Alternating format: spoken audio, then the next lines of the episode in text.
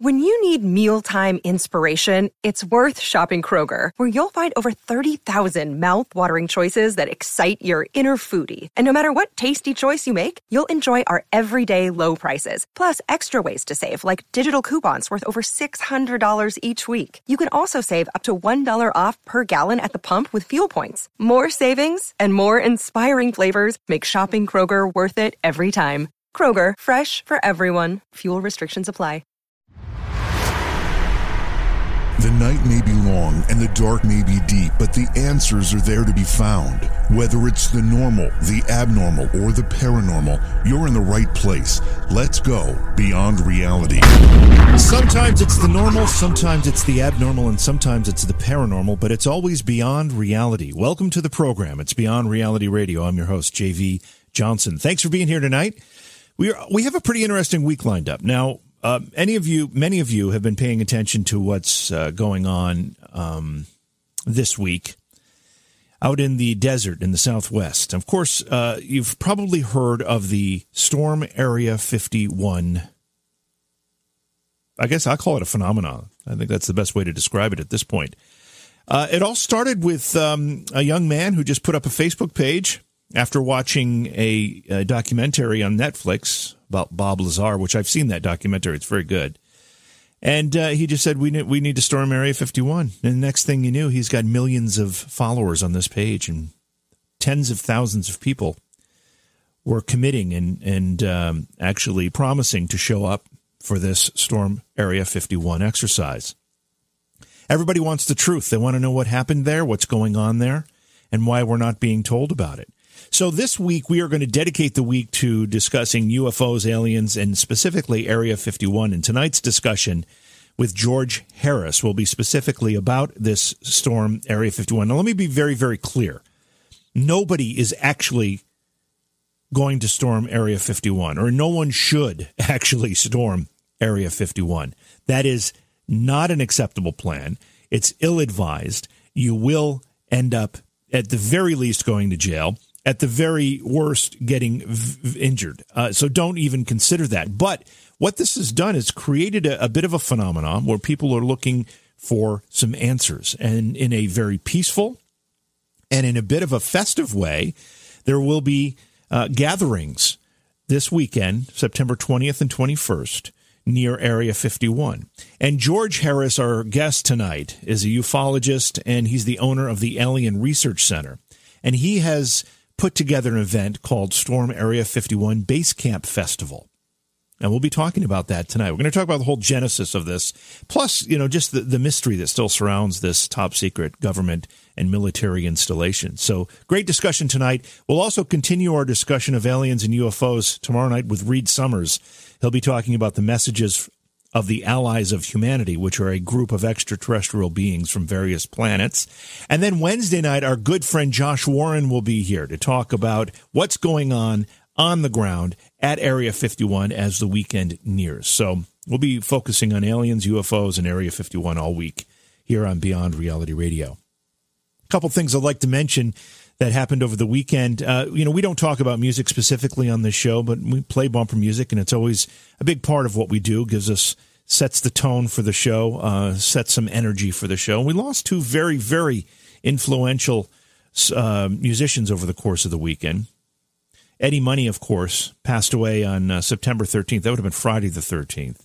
He was uh, suffering with esophageal cancer and uh, he lost that battle on Friday. And then over the weekend as well, um, I guess this was Sunday, right? Yesterday, Ric Ocasek, founding member of the Cars, he wrote a lot of their stuff, sang a bunch of it, and was really uh, ultimately responsible, I'd say, for uh, that band being what it was.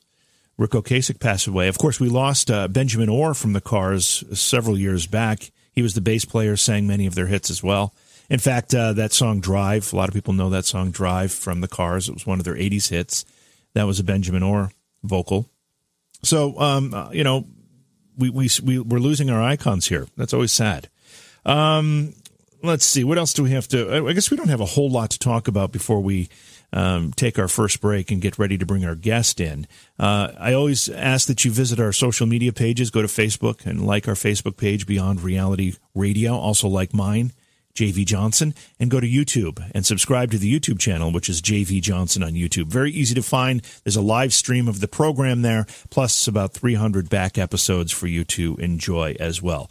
We'll take a break. When we come back, our guest for the evening, George Harris, will be joining us. We'll be talking about Storm Area 51 Base Camp Festival. That's coming up on this this coming weekend and uh, we have a lot to talk about. It's Beyond Reality Radio. Look out, Rochester. Scaricon is coming for you. The Northeast's leading fan convention for all things pop culture is celebrating its ninth year at the Rochester Riverside Hotel, October 18th through the 20th. Scaricon brings an amazing group of celebrities, panel discussions, film screenings, great vendors, and amazing parties. It's a weekend of fun from start to finish, and it's family friendly. For more information, visit scaricon.com and check us out on Facebook. Use the promo code BRR at checkout to save 20% on your admission admission. That's Scaricon.com, October 18th through the 20th in Rochester, New York.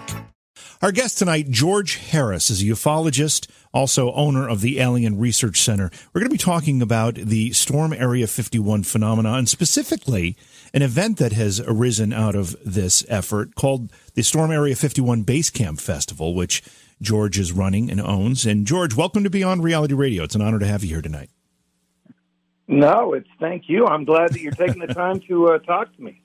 We have a lot to talk about tonight. Um, you know, Area 51 has been the stuff of legend and myth and, and all sorts of stories and rumors and fact and fiction. And we're, we've been trying to sort all of this out for such a long, long time. When did this stuff uh, appear on your radar to be something that you were interested in? Oh, when I was in the military, I worked in psychological operations. And we did paranormal activities, we did remote viewing, we did men stare at goats things, and uh, one of the things I did was uh, was alien research. You did this for the military?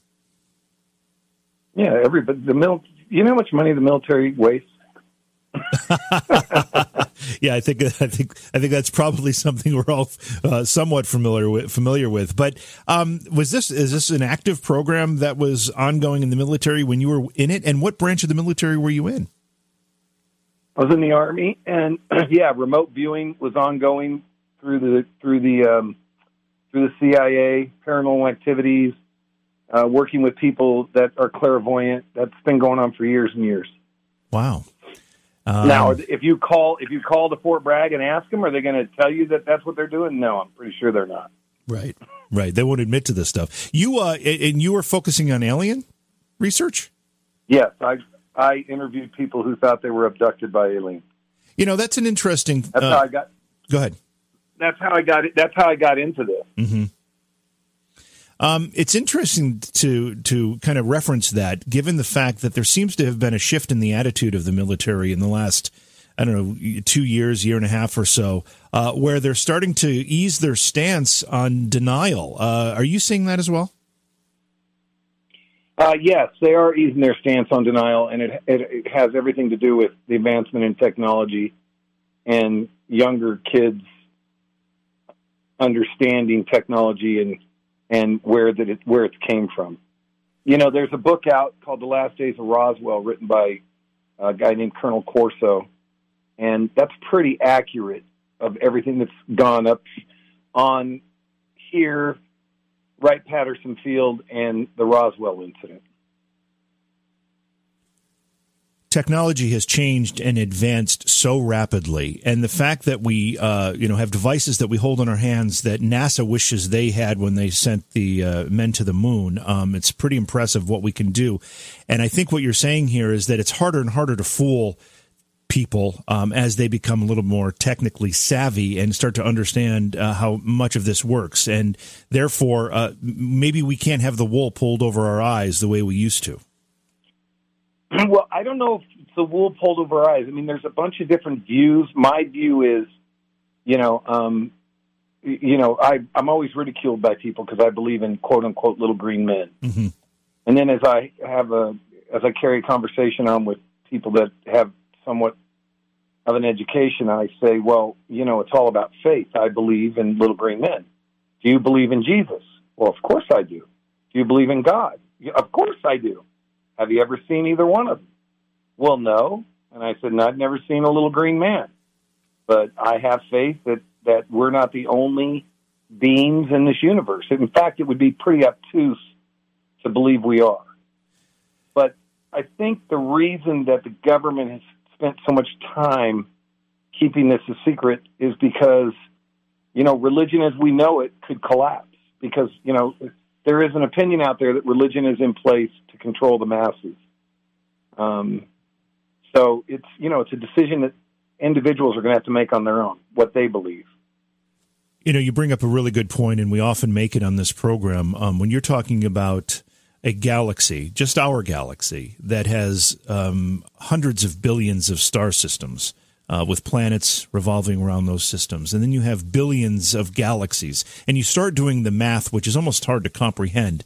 Um, you have to say or believe that the law of percentages is going to uh, roll the dice in the favor of other life forms, in fact, plentiful life forms being around this universe of ours. Uh, that's a pretty that's a pretty good thought process. so, uh, but you, you know, know, go ahead. So, so if we're talking about Area 51, you know, we had the Ice Age and the Stone Age and the Industrial Age, and then you move into the Technological Age, which started like arguably in 1950. And then you move up to, what say, the early 80s, and you could get this phone that looked like a brick, and it weighed about 3.2 pounds. And that was a big phone. And now you can pick up a phone and put it in your hand and run an entire country from that phone. Right. So technology has expanded so rapidly in such a short period of time. And it's because we're not given, you know, there wasn't a a, a, a map book that said A, B, C, D, and here's what's going to happen. You were given information, and then that information was handed, you know, quote unquote, the net file was distributed through all these different companies, you know, uh, Hewlett Packard and and Microsoft and all these different got little little pieces, and then they took it from there and made their technology based based on what they were given from the net file. Let's talk about Area 51 for a minute. Um, you know, a lot of people know the name, but not a lot of people completely understand what we're talking about here. Uh, give us a rundown of what we know about Area 51. All right. So in 1947, there was an event or a crash in Roswell, New Mexico. So let's take just a second, whether you believe or not that it happened, or the government's version that it was a weather balloon, which it wasn't. All that stuff from Wright Patterson, or all that stuff from Roswell was taken to Wright Patterson Field, and it stayed there um, the balance of 1947, 48, and late 49, and then they created quote unquote Area 51 or this secret Groom Lake Air Base. And uh, that's where all that stuff from that from that event was taken. Now on Area 51, uh, there there's a family that owned the Groom Lake Mine, which is about 12 and a half miles as the crow flies to the south um, uh, their mind, if you look to the south 12 and a half miles, you'll see Area 51. They coexisted with Area 51, believe it or not, all the way up until November uh, two years ago. And then the, then the Air Force threw them off the property. Oh. And, and the reason they coexisted, I think, is because, you know, they were, they were miners and they didn't really care what the Air Force was doing. And they had relationships with the Air Force and the Air Force just said, oh, no, no, no, we're, you know, we're just here designing – aircraft, but you can't say anything to anybody about it. And they, with all those years, the Sheahan family never said anything to anybody, and they worked up there and they worked their mind, um, and so now you get to see Area 51. Now I was lucky enough because I'm an expert witness for the Sheahan family. I got to go on to Area 51, um, and and look at their look at their property and what the government was about to do because there's a big argument over what the government should pay them out for taking their property under eminent domain. Right. And the Sheahans have hired a guy named Kermit Waters, who's the premier eminent domain attorney probably on the planet. I mean, he's won some big cases against the government. Um, the Sheahan family's mining claims were perfected by Ulysses S. Grant. So that's how long this family lived on this property. and they were their property was ripped from them uh, two and a half years ago. Um, so they built this secret air base, and and when I was up there, they have a new building going up, and it and I told you it's 12 miles to the south. You can see everything, you know, because you're up on the you're up on the mesa looking down Right. onto the dry lake bed, and I see a building that looks. And, and remember, I'm 12 miles away Right. and this building from 12 miles away looked like it was 10 stories, which means it was m- much larger than that. Wow. But that wasn't the height of the building. Isn't what surprised me. It was the the length of the building. This building had to be had to be a quarter of a mile long, possibly a half mile long. That's huge. It, it's it's huge. So then we came off. You know, when we went up there, you know, they they put you through. You you go through up a dirt road, and then they escort you from that dirt road up to a up to a guard shack, which is about from the back gate to the guard shack, about two point three miles. Then then they take you through not one but two two different uh, two different like X-ray machines, and then from there they wherever you go we there was I think eleven of us, eleven experts were there, and each one of us had two people that were watching us that Oh. went with us wherever. If I went to the bathroom, they came inside the bathroom. Wow. Did you um have to sign anything? Did you have to agree to anything before you were allowed on on the base? No, I think they just did it. It took a long time to get permission, Mhm. so I think they just cleared me.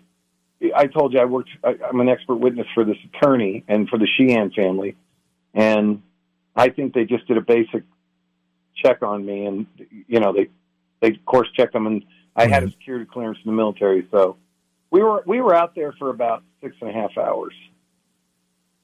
We have to go to break here, um, but just the final disposition of the Sheahan family. I'm assuming they don't have any recourse, uh, but it's just a matter of what they're how they're going to be compensated at this point. Well, they have recourse. I mean, the, judge could rule in their favor, and, and the Air Force would have to let them back on. Oh wow! Okay. But I don't think that's going to happen because the Air Force is using national security as as their big excuse to throw them off their property. Right. So they're probably going to end up having to pay them Right. about fifty million bucks. Wow. Okay. How did the Storm Area 51 thing get started? Well, there's a guy named Jeremy Corbell who's a filmmaker who did a film on Bob Lazar uh, that is going. It's on uh, Netflix, and they were on Joe Rogan's uh, podcast uh, promoting the show, and they kiddingly were kidding around all of them and saying, "Well, you know, we should go out there and see what's going on because you know Bob Lazar worked out there. Bob Lazar uh, re-engineered a spaceship." Um, and by the way, I do know this is true. I'm very intimately involved um, and talked to Bob a bazillion times. Um, so they were on the show talking, and they were saying, "Yeah, they can't stop it all." And then some kid, um, Maddie Manzi, either Manzi or Mace, I can't remember his name, but he he's a young kid, uh, lives in his mom's basement and plays video games. And he went from the podcast, listening to podcasts, and posted posted this event on Facebook, and it and it went viral. And it was in the, like a matter of days. He had, um, I don't know if it was millions Well, of. actually matter, it's actually a matter of hours. really? um, because Facebook's algorithms, you know, Facebook has a thing. If if you post something and all your friends like it, they'll let you they'll let it organically go to about twelve hundred or fifteen hundred people. After that, they shut it off to make you boost your posts. Right. That's how they make their money. Okay. So this kid put this up, and as I recall, it was like an hour and 10 minutes, and like 300,000 people had signed up. Wow. So that went, and then I'm sure Facebook said, well, we're not going to stop this one. Let it, let's see how far it goes. And I think it's up to 2.6 million people now. wow. Obviously, So uh, now, now let's talk about let's talk about what's going to happen. sure. this Friday and Saturday, we're having a little festival, and you have to have a ticket for it. It's very expensive. expensive. It's it's only fifty one dollars, right? Area fifty one, fifty one dollars to go to a fest. The average festival ticket, by the way, is three hundred and twenty dollars, but we are we're only charging fifty one dollars. We're going to have bands, and since we're ufologists, we're going to have speakers that are that are ufology centric that people are really going to want to hear. Um, and then we got uh, some surprise guests with Dave Foley. Remember uh, Kids from the Hall? And, sure, yeah. And Network Radio. He's coming out because he's a big he's a big alien guy. And there's about four more big names um, that are coming out. Uh, but the agreement is we wouldn't say who they were until you know. I guess we're going to do it a couple days before. But so if anybody wants tickets, they can go to our website, or if they just want to learn about stuff that's going on, go to our website, which is www.stormarea51basecamp.com.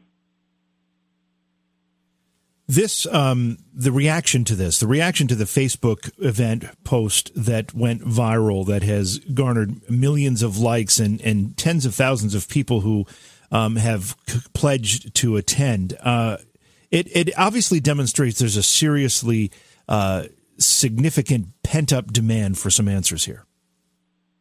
Well, uh, yeah, because the government's not being transparent, and and people do want to know what's going on up there. They want to know. Uh, let's see an alien. Um, they're not going to.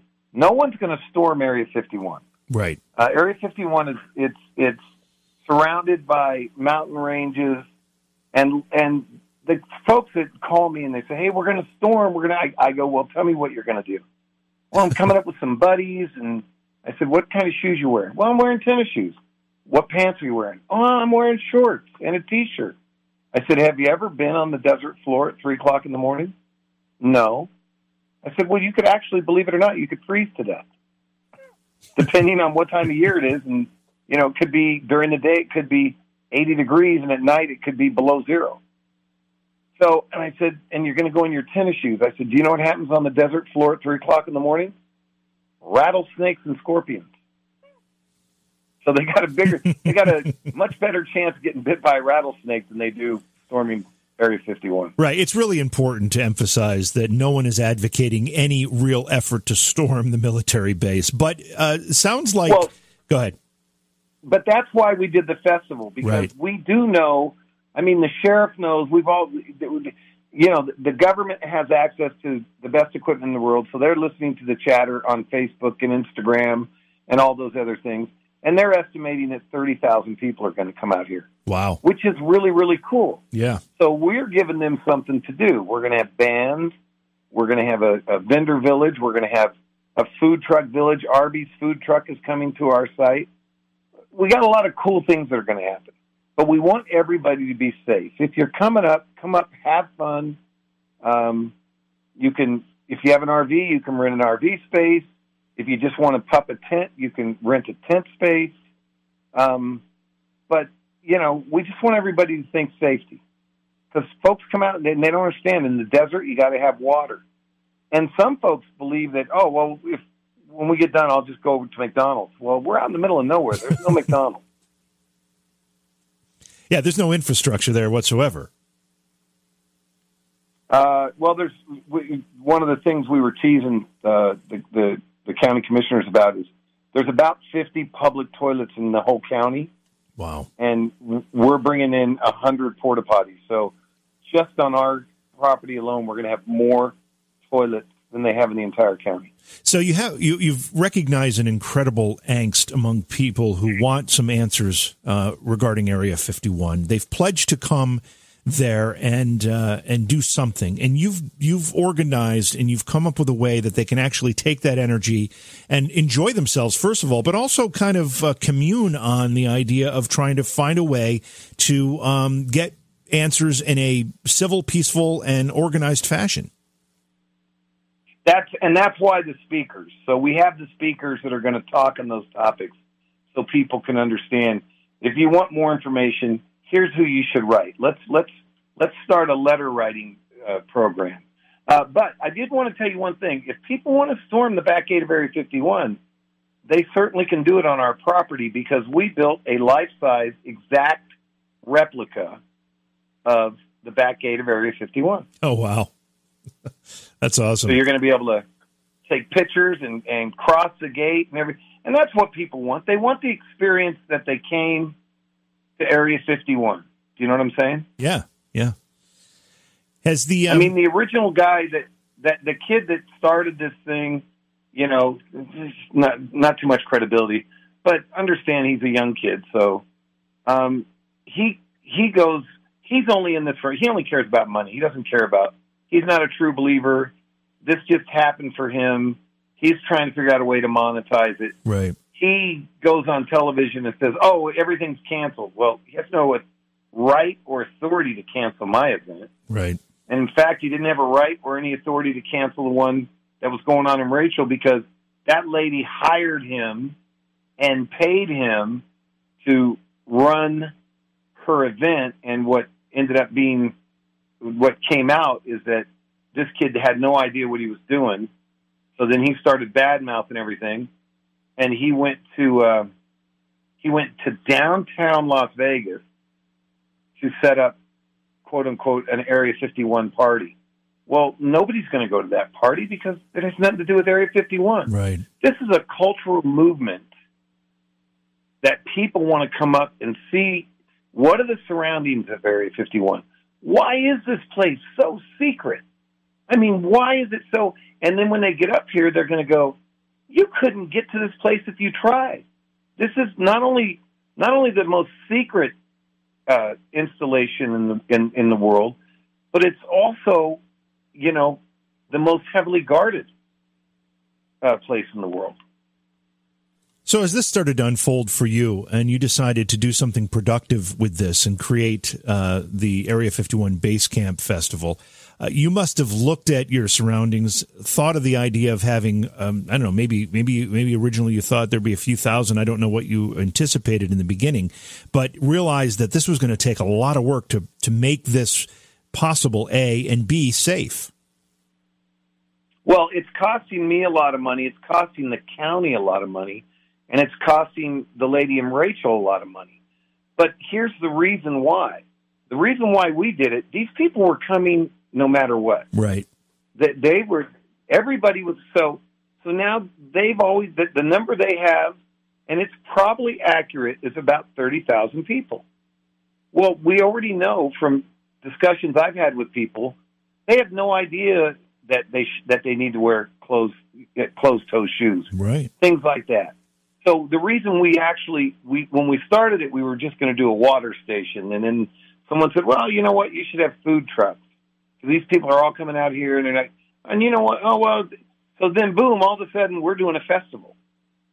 I've never done a festival before, but I hired the two best people uh, in the country that do festivals to come and set this up, and they and we're ready to go. I mean, Friday and Saturday here at the Alien Research Center is going to be an educational, fun, productive day. You're going to come. We're going to have DJs. We're going to have music when the sun goes down, we are going to have the exclusive preview from Netflix of Jeremy Corbell's documentary on Bob Lazar, Bob Lazar's Aliens and Spaceships. So then after that, we're going to have a big telescope up here so people can look at the stars because this is one of the best places on the earth you can see stars from. George, you mentioned the Bob Lazar documentary that Jeremy um, Corbell uh, did. Uh, I saw it on Netflix. It's a fascinating film, and I really think it has more to do with reigniting this discussion and maybe uh, curiosity in the topic uh, than probably anything we've seen in a long time. Would you agree? Yeah, I think that's pretty, you know, a pretty good assessment. I mean, you know, when Bob came out and he started talking about this, they tried to ruin his life I mean, they really did. And if it wasn't for George Knapp flying to Alamogordo, New Mexico, and finding a phone book with his name in it, I don't. I think that they would have. I think they would have succeeded in wiping the guy off the face of the earth. They being the government. Yeah, that's who did it. What were they doing? Well, you know, just he, discrediting. He no, he told he started talking about, hey, I'm working on this spaceship, and you know, when you work up there, you're not supposed to say anything to anybody. Right. Um, And that's not what happened. Bob started talking about it, and then the government went to silence him. And if I remember correctly, the timeline, he first came public, uh, what was it, about 30 years ago? Yeah, that's about right. So for all those years, he was, uh, in, in effect, living in the shadows, um, trying to to survive. And it was George Knapp that that found him and was able to help him bring his story forward. Well, George Knapp, yep, ran his story, and uh, yeah, and you know, you put a bunch of light on it, and then they have to leave you alone. Right, right. Well, it's a fascinating uh, documentary, and I recommend anyone who hasn't to take the time to see it. Is that the one you're showing at the uh, at the festival? Yes, that's the, that's the one we're showing at the festival. Uh, does Bob uh, make appearances? Does he do anything like that? Um, the the the cast of the movie. Mm-hmm. There will be cast members from the movie here. Okay, you're speak, speaking in code, but that's okay. I understand why. Um, well, yeah, yeah, you, and and you know what? You just hit the nail on the head. You do understand why. Yeah, of course, of course. Um, uh, for we only have a couple minutes before our next break, and then on the other side of the break, I want to get into some more of, of what's happening at the event itself. Uh, but how long have you um, had the Alien Research Center? Bought the property in '98, and I built it. The property was finished in in uh, the property was finished in 2000. And what do you, what's uh, what do you have going on there? Is it is it a museum like uh, facility or? Well, we have a little museum mm-hmm. uh, that's that's that's going to be opened up again this Friday because we've got some more some more stuff that we're putting out, so it'll be updated. And then, you know, this is and then it's a big gift shop, and and that money helps pay for my hobby. I mean, you know, there's we I probably have 40 ufologists I work with. And if there's a sighting of a UFO, someone's got to go. Someone will drive, you know, to Texas or wherever, and you know we have to pay for all that stuff. Right. Right. Do you um do you follow up on, on reports often? Is that a, a large part of what you do? Yes, and we and then we interview people who who believe that they've had an encounter. All right, we're going to go to break. When we come back, like I said, we'll talk more about the festival. But before we do, once again, go through how people can uh, come and participate in what you've got going on this weekend. So this weekend, Friday and Saturday, we're having the um, Storm Area 51 Base Camp Festival, and you can get your tickets at www.stormarea51basecamp.com. And when you get out here, you're just going to see. By the way, it's just pristine, beautiful desert. And as you're coming up from Alamo, from if you come up the Las Vegas way, you're going to see one, two, three lakes. It's it, you know it's desert, and then it goes into green, and then it goes back to desert. It's something really cool to see. I um one of the other things I've watched recently on Netflix was the Woodstock documentary. Given this is given this is the 50th anniversary year of Woodstock, um, they had no idea uh, that they were going to get the turnout that they ended up getting. Uh, do you think that's a possibility for your event as well? Uh, that's the that's the concern that law enforcement has. Yeah, yeah. I mean, you've got to. That be... we think there's thirty. We think there's thirty thousand, and then and then 100,000 people show up. And if somebody gets in their car and goes there, do they need to uh, plan on leaving to find a place to stay? Or, uh, I mean, how, unless they bring a no, camper? they're going to have all the rooms. All the rooms are sold out. Yeah. Unless you have your own RV or you're going to you're going to pup a tent. There you go. You're not going to go down and all the rooms in the entire county and the adjacent county are sold out, and then a lot of the rooms on the way up from Las Vegas are sold out. George, when this whole thing started, and it became very, very clear that there were a lot of people that uh, at least threatened to show up to m- make this effort to get answers at Area 51. Did the military or the government government respond in any way? Did they come out with a statement or anything? No, they never do. They, you know, you could, you and I could sit here and make the most outlandish statements in the world about Area 51. They're never going to even acknowledge it. I mean, it was a couple of years ago um, in the New York Times where the CIA acknowledged there was an Area 51. Right. I'm sure that person got fired, considering the CIA is not supposed to be working with within the borders of the United States. Let's jump to our uh, listener line. This is Mark in New Jersey. Hey, Mark, welcome to the program. Hey, how you doing? I just saw your show on YouTube and thought to give you a call. Um, my question is, how do you think the flying saucers fly? How do they move so quickly? That's a great question. Uh, I- Uh, yeah, go ahead. What do you What do you think, George? Well, it's a nuclear motor. Um, the Air Force has been trying to rever- reverse engineer it.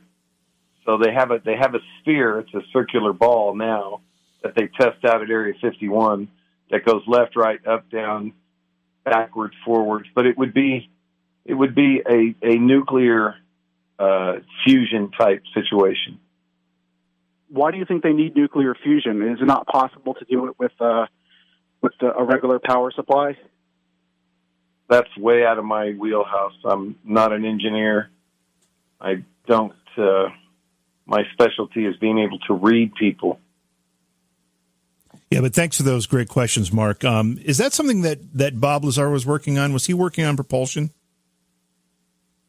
Uh, yes, and uh, and mostly re- just re-engineering uh, the um, the spaceship that they had on property, and you know they just were doing a reverse engineering so they could figure out how we could use that technology. You must be getting inundated with maybe emails, maybe Facebook posts, maybe phone calls, all of the above. What are people saying about this weekend and what's going well, on? everybody wants to know. You know that one of the other reasons why we did this and why we spent all this time getting these great speakers is because we wanted to. One, the true believers want to want to see you know what's going on, and then the other thing is is introduce kids, um, you know, to the next the stars or you know, and that's and that's one of the reasons we did this.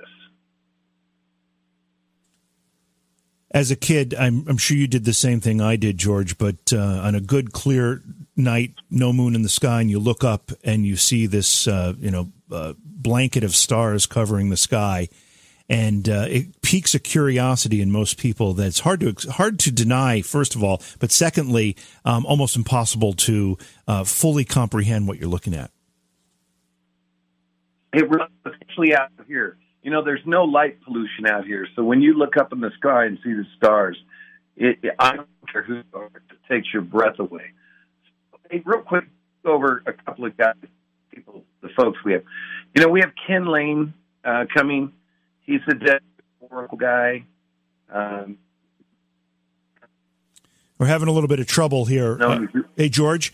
Um, you're dropping out. Yeah. You're dropping out a little bit. Um, I'm going to go to break here and give you a second to reposition yourself, uh, maybe in a, in a spot where you've got better service, and then uh, we'll con- continue the conversation. It's Beyond Reality Radio. We'll be right back. Look out, Rochester! Scaricon is coming for you. The Northeast's leading fan convention for all things pop culture is celebrating its ninth year at the Rochester Riverside Hotel, October 18th through the 20th. Scaricon brings an amazing group of celebrities, panel discussions, film screenings, great vendors, and amazing parties. It's a weekend of fun from start to finish, and it's family friendly. For more information, visit Scaricon.com and check us out on Facebook. Use the promo code BRR at checkout to save 20% on your admission. That's Scaricon.com, October 18th through the 20th in Rochester, New York.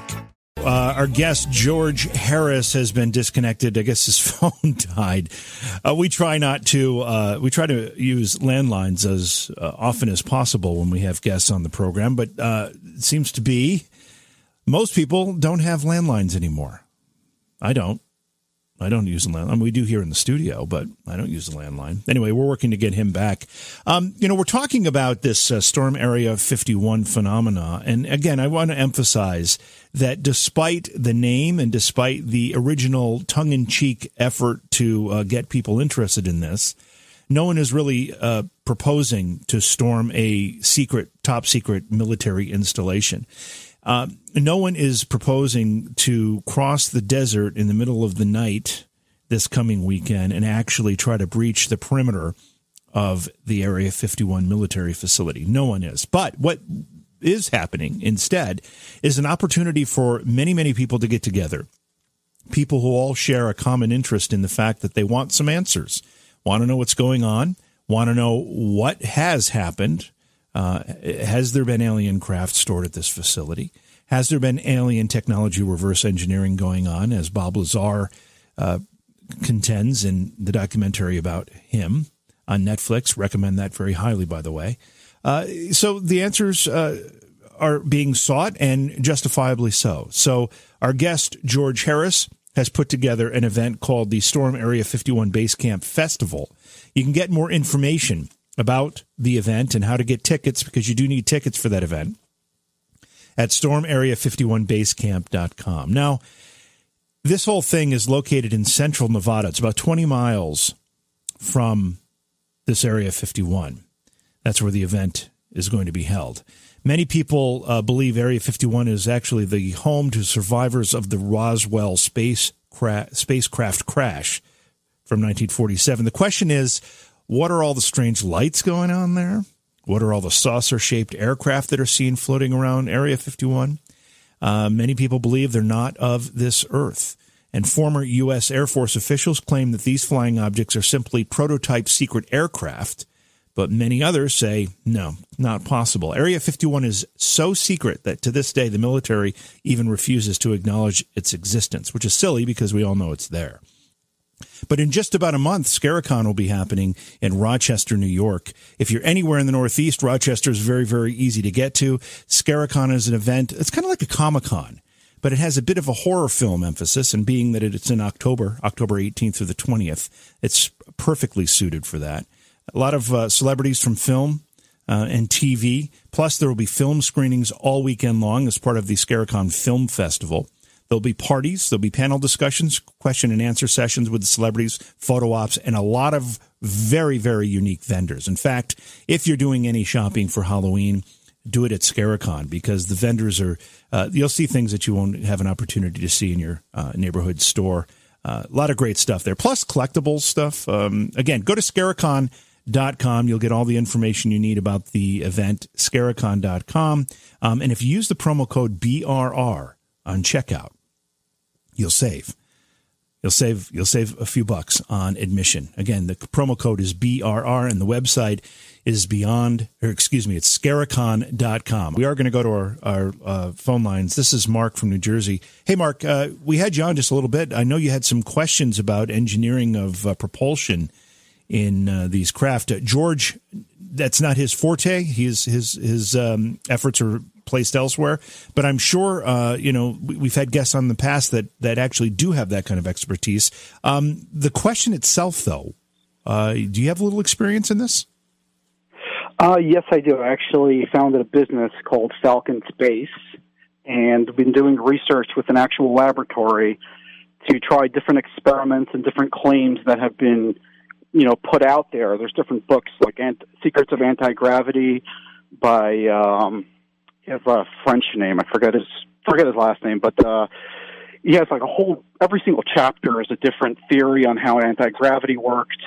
Uh, and then we delved into those experiments deeper, try to understand their basic uh, understanding of the physics, see which one was most uh, likely to come up with results uh, we tried the Townsend Brown experiment using high voltage electricity. Mm-hmm. Um, built a Faraday cage at the size of a room with high voltage capacitors and stuff. And I think that theory is kind of debunked because all the movement that we've been seeing was based on ion wind and um, high voltage uh, attraction and uh, and you know, forces like that, similar to what happens with magnetism. When you put two poles of a magnet together, right. they push. Yeah. So that's kind of thing we're seeing with really high voltage electricity. Um, so it's not really anti gravity um, propulsion. Mm-hmm. But another theory that we're trying out was um, based on a paper written by Mr. Alzofon, uh, F.E. Alzofon. He wrote a paper in the 1980s. He was working for Boeing at the time and he offered a alternative theory to uh, general relativity. Basically, spiced up general relativity a little bit mm-hmm. and he came up with a method to negate inertial mass. And this is very interesting. Um, his paper was peer reviewed and published at the Joint Propulsion Conference in Colorado Springs, Colorado. And the coolest thing about it is we actually got the equipment together and we're planning on trying this experiment possibly this weekend to see if it works. Oh, wow. Has it ever been tried before? So his son claims that it has been tried, um, and it worked immediately.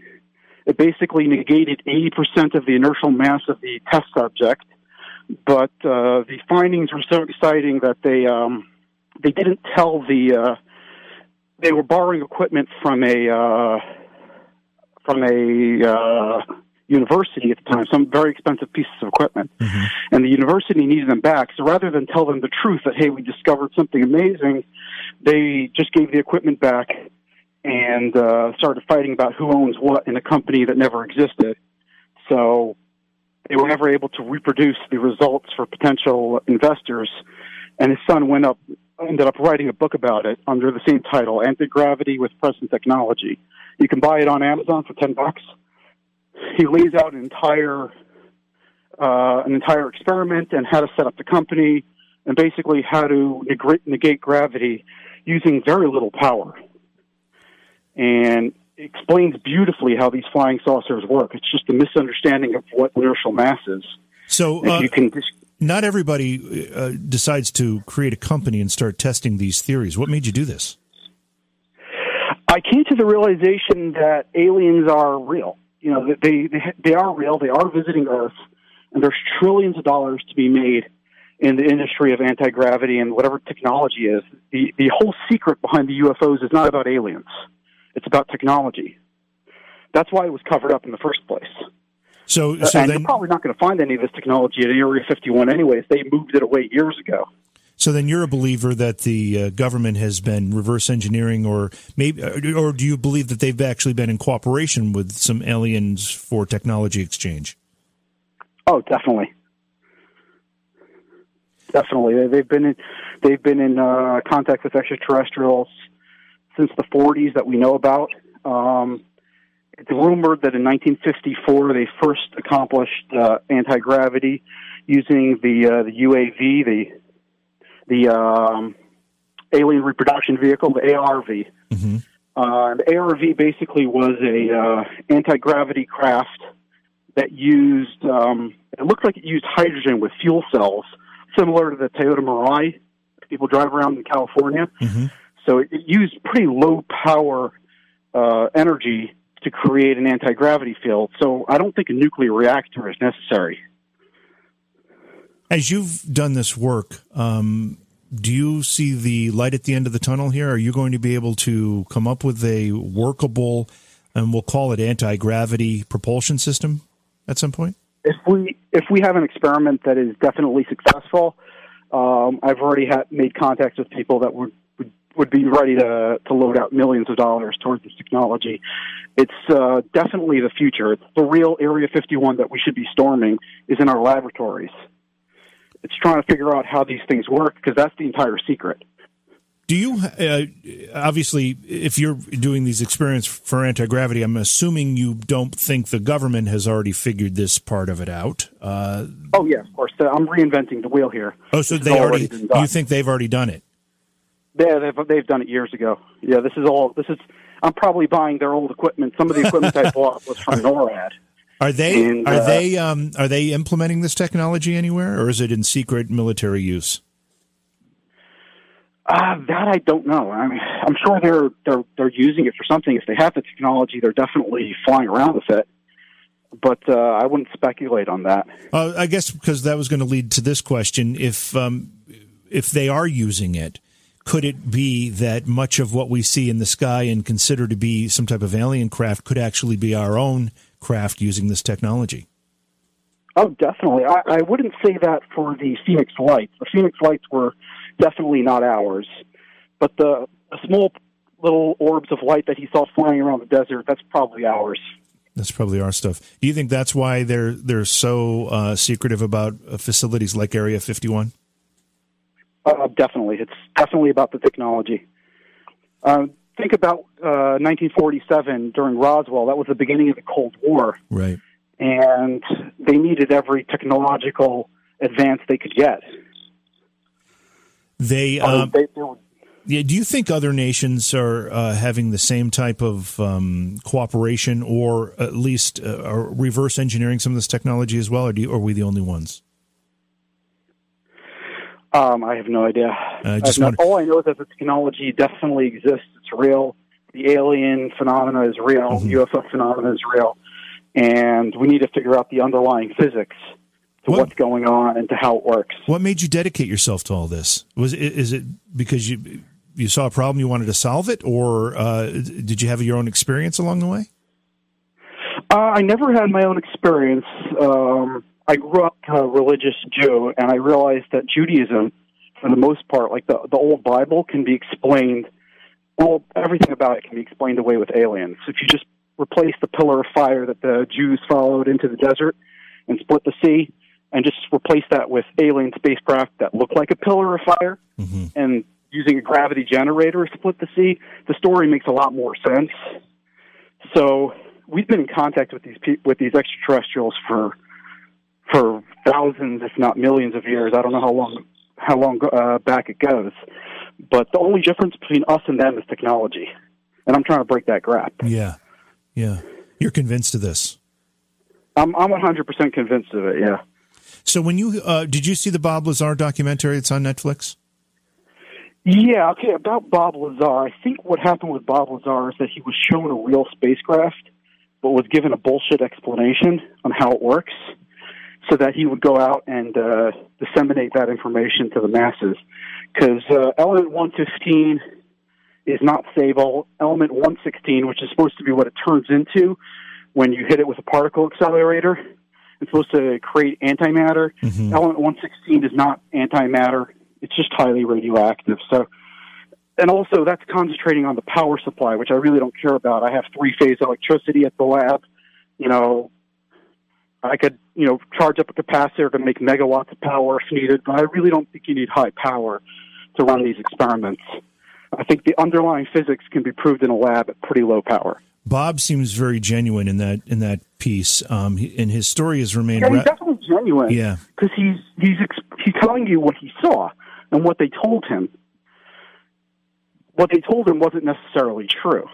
How has he been allowed to uh, talk about this? And uh, you know, our, our guest George Harris said that he it kind of ruined his life for a while, um, but ultimately he came out on top, given the fact that he's been able to tell the story freely now. Um, but how is he getting away with telling these stories when it seems like others haven't been able to? Because he's telling misinformation. He's telling you to look into element 115 unobtainium which is a joke in the uh, in the ufology crowd. Unobtainium is something that you can't possibly build, as in the word unobtainium, like unup- it's not obtainable. Right, right. So he's basically putting the carrot way out over the hills and saying, "Oh, it's impossible. You never get it." So people just never try. Right. Uh, so what's next for you and your team and, and your and your research? What are you going to do next? So we're going to try this Alzofon experiment, and basically the the uh, theory goes that inertial mass is caused from a subatomic um, effect that happens in the nucleus of the atom, where you have protons and neutrons and all the subatomic particles, and they're basically all spinning around like little fidget spinners, like little gyroscopes, and when they're all oriented in different directions, it gets hard to move it because you're moving it against the axis of some of the subatomic particles or some of the uh, little fidget spinners, and that energizes those subatomic particles. So think of the subatomic particles as fidget spinners. It makes a lot more sense mm-hmm. what's actually going on. Like when you throw a ball, what you're really doing is energizing the subatomic particles in the atoms of that baseball, and when it hits the bat, you know the the energy is uh, the the spins of the subatomic particles are changed their orientation is changed. So that's where the that's where the effects of inertial mass come from. So what you need to do is similar to what happens in an MRI machine. You have to orient using a strong magnetic field. You orient the uh, electrons around the atom in a way that you can transfer the orientation from the electrons into the nucleus and get the nucleus oriented at one point, and then the entire craft takes on the inertial mass of a single subatomic particle. At which point, you just light up a light bulb or something out the side, and you'll shoot off at nearly the speed of light because you weigh nothing. Wow. Okay. Um, listen, we appreciate you calling and sharing this with us. And will you do us a favor? Uh, if you have any breakthroughs or any, uh, uh you know, learn anything more about any of this, if you'll contact us and, and keep us up to date. Oh, definitely. Yeah, definitely. I will. We have, we have a YouTube channel, Falcon Space Program, and you can go to falconspace.org. It'll take you directly to the uh, YouTube channel. You can watch all of our experiments. They're unedited. You can see them as they happen. That's great. Um, and uh, yeah. Awesome. Hey, Mark, thanks so much for your time. We appreciate you being on. Thank you very much. Okay, so um, you know, before we go to break here, I just wanted to take one last second and uh, pick up where George left off when we lost him. Um, he was going to go through some of the speakers and uh, featured guests of the weekend event, the Storm Area 51 Base Camp Festival. Uh, leading the list here is Jer- Jeremy Corbell. He's the director, the filmmaker of the Bob Lazar film, um, which is on Netflix. I highly recommend you see that. Also, Dave Foley, he's a stand up comedian, also a director and producer. Um, he'll be at the event. Ken Layne, he's the writer and editor and publisher of The Desert Oracle, which is a field guide that covers strange tales uh, of the desert. Jane Kyle, she's known as UFO Jane. She'll be there. Um, she's documented hundreds of UFO sightings on her website and her YouTube channel. Jim Goodall, he's a retired U.S. Air Force Master Sergeant, and he's a world renowned expert on the SR 71 Blackbird spy plane and the F 117 stealth fighter, and also Area 51. Many people believe technology for the SR 71 and the F 117 were uh, came from alien origins. And Richard Doty will be on hand, um, and and many many others. So a lot of great uh, people will be featured at the area uh, Storm Area 51 Base Camp Festival. We're going to uh, take a quick listener call here. Uh, this is Judy calling from Denver. Hey Judy, welcome to the show. Yes, glad to see uh, talk to you. Well, happy to have you on. We've only got a couple minutes here. So you had an experience? Yes. My mother and I drove a girlfriend back home, which was on east side of Floyd Hill on Old Highway 40, which is I 70. And we saw this object and we pulled up the stop signs skirting across the sky so fast we couldn't believe what it was. And the minute we started talking about it, it stopped. And I don't mean it decelerated, not one bit. It just, it was going and then it just stopped. Just came to an abrupt stop. Yeah, no hmm. deceleration. Okay. And then we went and watched it, and when we were talking about it, it went upwards. I would say maybe 500 feet. Mm-hmm. Could be more. Mm-hmm. Straight up. And then it went to Denver after we said we better get home. And turns out it's like it was listening to us. But this thing was like a fried egg, a real fresh fried egg with the yellow yolk and it was iridescent green on the yolk end, and on the flat white part of the egg uh, was white. I had never in my life since then, even watching rockets going up, yeah, ever seen anything fly that fast or that could stop that quick. And I don't think a how, human. How long ago did you have this? The G forces. Judy, how long ago did you have this experience? That was in '57. Okay, so a few years ago. Um, but and you haven't seen anything since. Uh, we saw something like it going over Rudai towards the east. Yeah.